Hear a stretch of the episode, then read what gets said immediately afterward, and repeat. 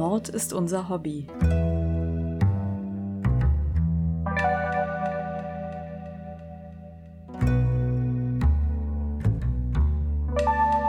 Und noch ein True Crime Podcast.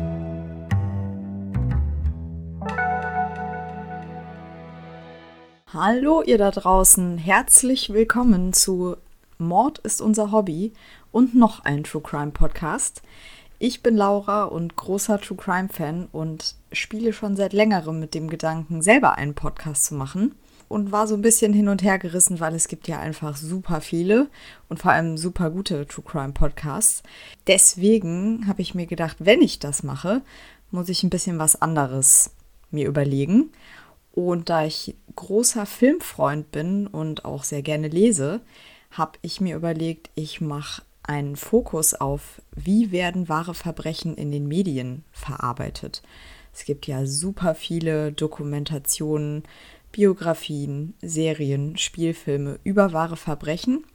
Und ich werde mir die einzelnen Fälle dann vor allem daraufhin anschauen, wie sie dann von der Nachwelt wahrgenommen wurden oder auch von Zeitzeugen dargestellt wurden.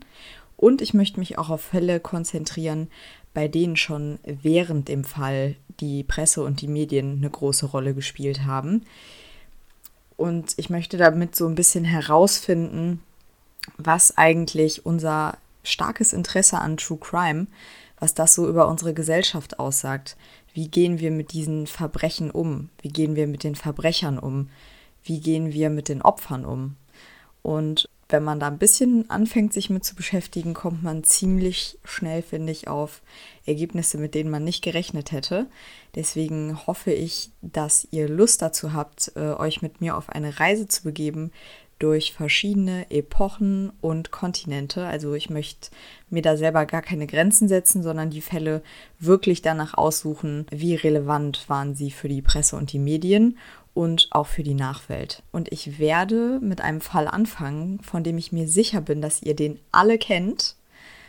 Und ja, ich freue mich schon darauf und bin gespannt, ähm, was ihr dazu sagt. Das ist definitiv ein erster Fall, bei dem man schon sehr gut sieht, dass äh, Realität und Legendenbildung manchmal gar nicht mehr so viel miteinander zu tun haben. Und in meinem ersten Fall könnte ein Grund dafür auch sein, dass es da einen sehr einflussreichen Spielfilm gibt, der die Situation vielleicht ein bisschen verklärt hat. Also, wenn ihr wissen wollt, worum es geht, schaltet ein. Ich informiere euch über Instagram, wenn es soweit ist. Und ja, ich freue mich und bis bald.